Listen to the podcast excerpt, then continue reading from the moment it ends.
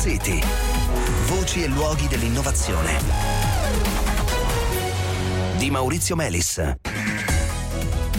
Buonasera, benvenuti a Smart City eh, da acqua e CO2 a zucchero. Questo è il miracolo quotidiano che viene compiuto dalle piante per mezzo della fotosintesi. Gli zuccheri di cui noi eh, umani o come società umana abbiamo bisogno si chiamano biocarburanti e da anni ricercatori di tutto il mondo cercano di mettere a punto una foglia artificiale che sia in grado di eh, fabbricarli per noi sempre a partire da acqua e CO2.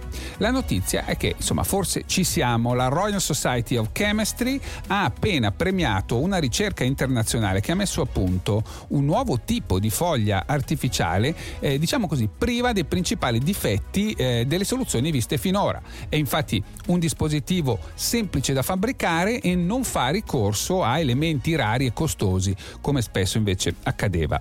La ricerca è stata eh, altamente multidisciplinare, ha coinvolto nove diverse istituzioni istituzioni eh, di ricerca in vari paesi, tra cui in Italia il Politecnico di Torino ed è lì che andiamo per incontrare Federico Bella che è professore di chimica al Politecnico di Torino, nonché è proprio il capofila di tutto questo progetto di ricerca. Buonasera, buonasera Bella, benvenuto e complimenti.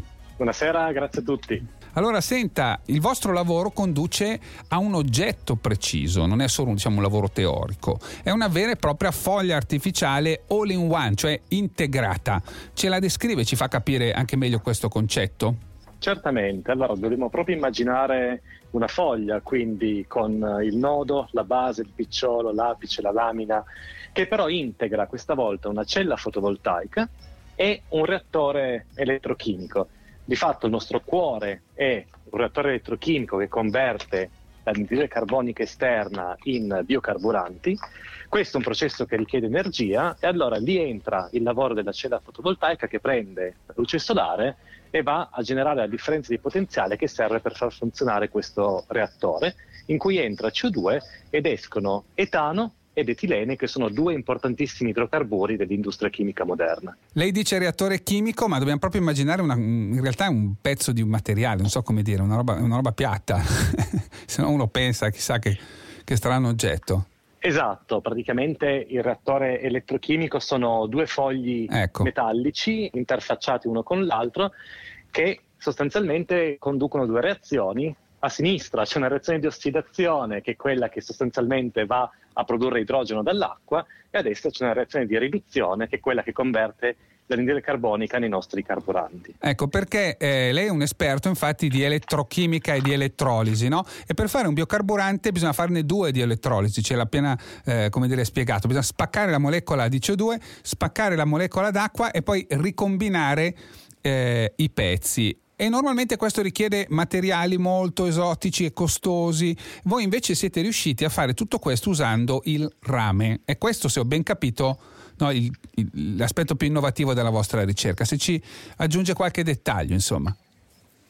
Questo è proprio il cuore della scelta di materiali che ha portato appunto al ricevimento di questo riconoscimento da parte della società elettrochimica inglese proprio utilizzare il rame, che è un metallo alla portata di tutti, geograficamente distribuito, il cui costo è assolutamente alla portata per fare tecnologia, è un, un, componente vincente. L'alternativa, quella che si trova in letteratura, è basata su metalli costosi e rari come il platino e l'iridio, ma mm. chiaramente questo bloccherebbe fin dal principio la diffusione di questa tecnologia su larga scala.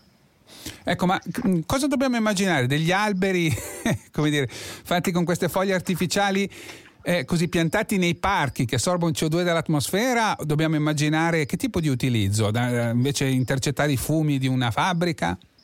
Dobbiamo immaginare innanzitutto in tutti i contesti industriali mm. come pannelli, quindi col lato esposto all'irraggiamento che la parte relativa al fotovoltaico, invece al retro del pannello è questo reattore elettrochimico, quindi mm. di fatto noi lo possiamo pensare dove vogliamo, noi l'abbiamo pensato in un contesto industriale perché chiaramente ci va una grande infrastruttura e invece di usare il classico muro usare questi pannelli e produrre carburanti laddove non se ne producono e farcene quello che vogliamo.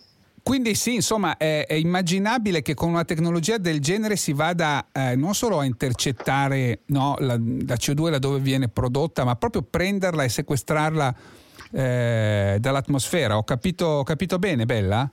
Esatto, questo ah. è un ah. sistema che lavora in flusso, quindi riesce a catturare l'aria normale come mm. anche una corrente Com- di CO2 pura, lavora con le stesse efficienze e l'aspetto interessante è che questo catalizzatore a base rame non viene avvelenato da eventuali impurezze ecco. che sono presenti nell'area ambientale. Questo è molto importante. Qual è l'efficienza complessiva e eh, se anche quella definitiva voi puntate ad aumentarla? Adesso il reattore è integrato col fotovoltaico con efficienza del 2,5, che è il doppio di quello che fanno le piante, quindi abbiamo sì. superato la natura e siamo contenti di questo, e può arrivare tranquillamente al 4,5 senza dover mm. svincolarci diciamo, da grandi vincoli termodinamici.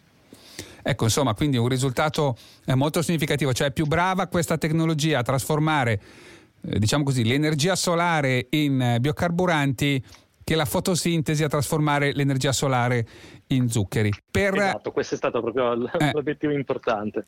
Quanto è concreta la cosa, quanto è immaginabile, insomma, di quanto è vicina un'eventuale industrializzazione? Ah, l'aspetto interessante su questo punto è che il nostro studio si basa già su un prototipo che ha la dimensione di un banco di laboratorio, quindi questa foglia è già 50 x 50 cm, non il classico eh, francobollino millimetro quadrato sì. negli articoli di mm. ricerca. Esatto. Qui, ed è stato fatto totalmente in accademia, quindi laddove si, si arrivasse a un contesto dove un'industria è interessata, su questo si può investire perché si parte già da un prototipo che uno vede, tocca e può misurare con certi tipi di, di infrastrutture. Grazie Federico Bella, teneteci aggiornati e eh, avanti così. Grazie a voi, buona serata. È tutto cari ascoltatori, buona serata anche da parte mia.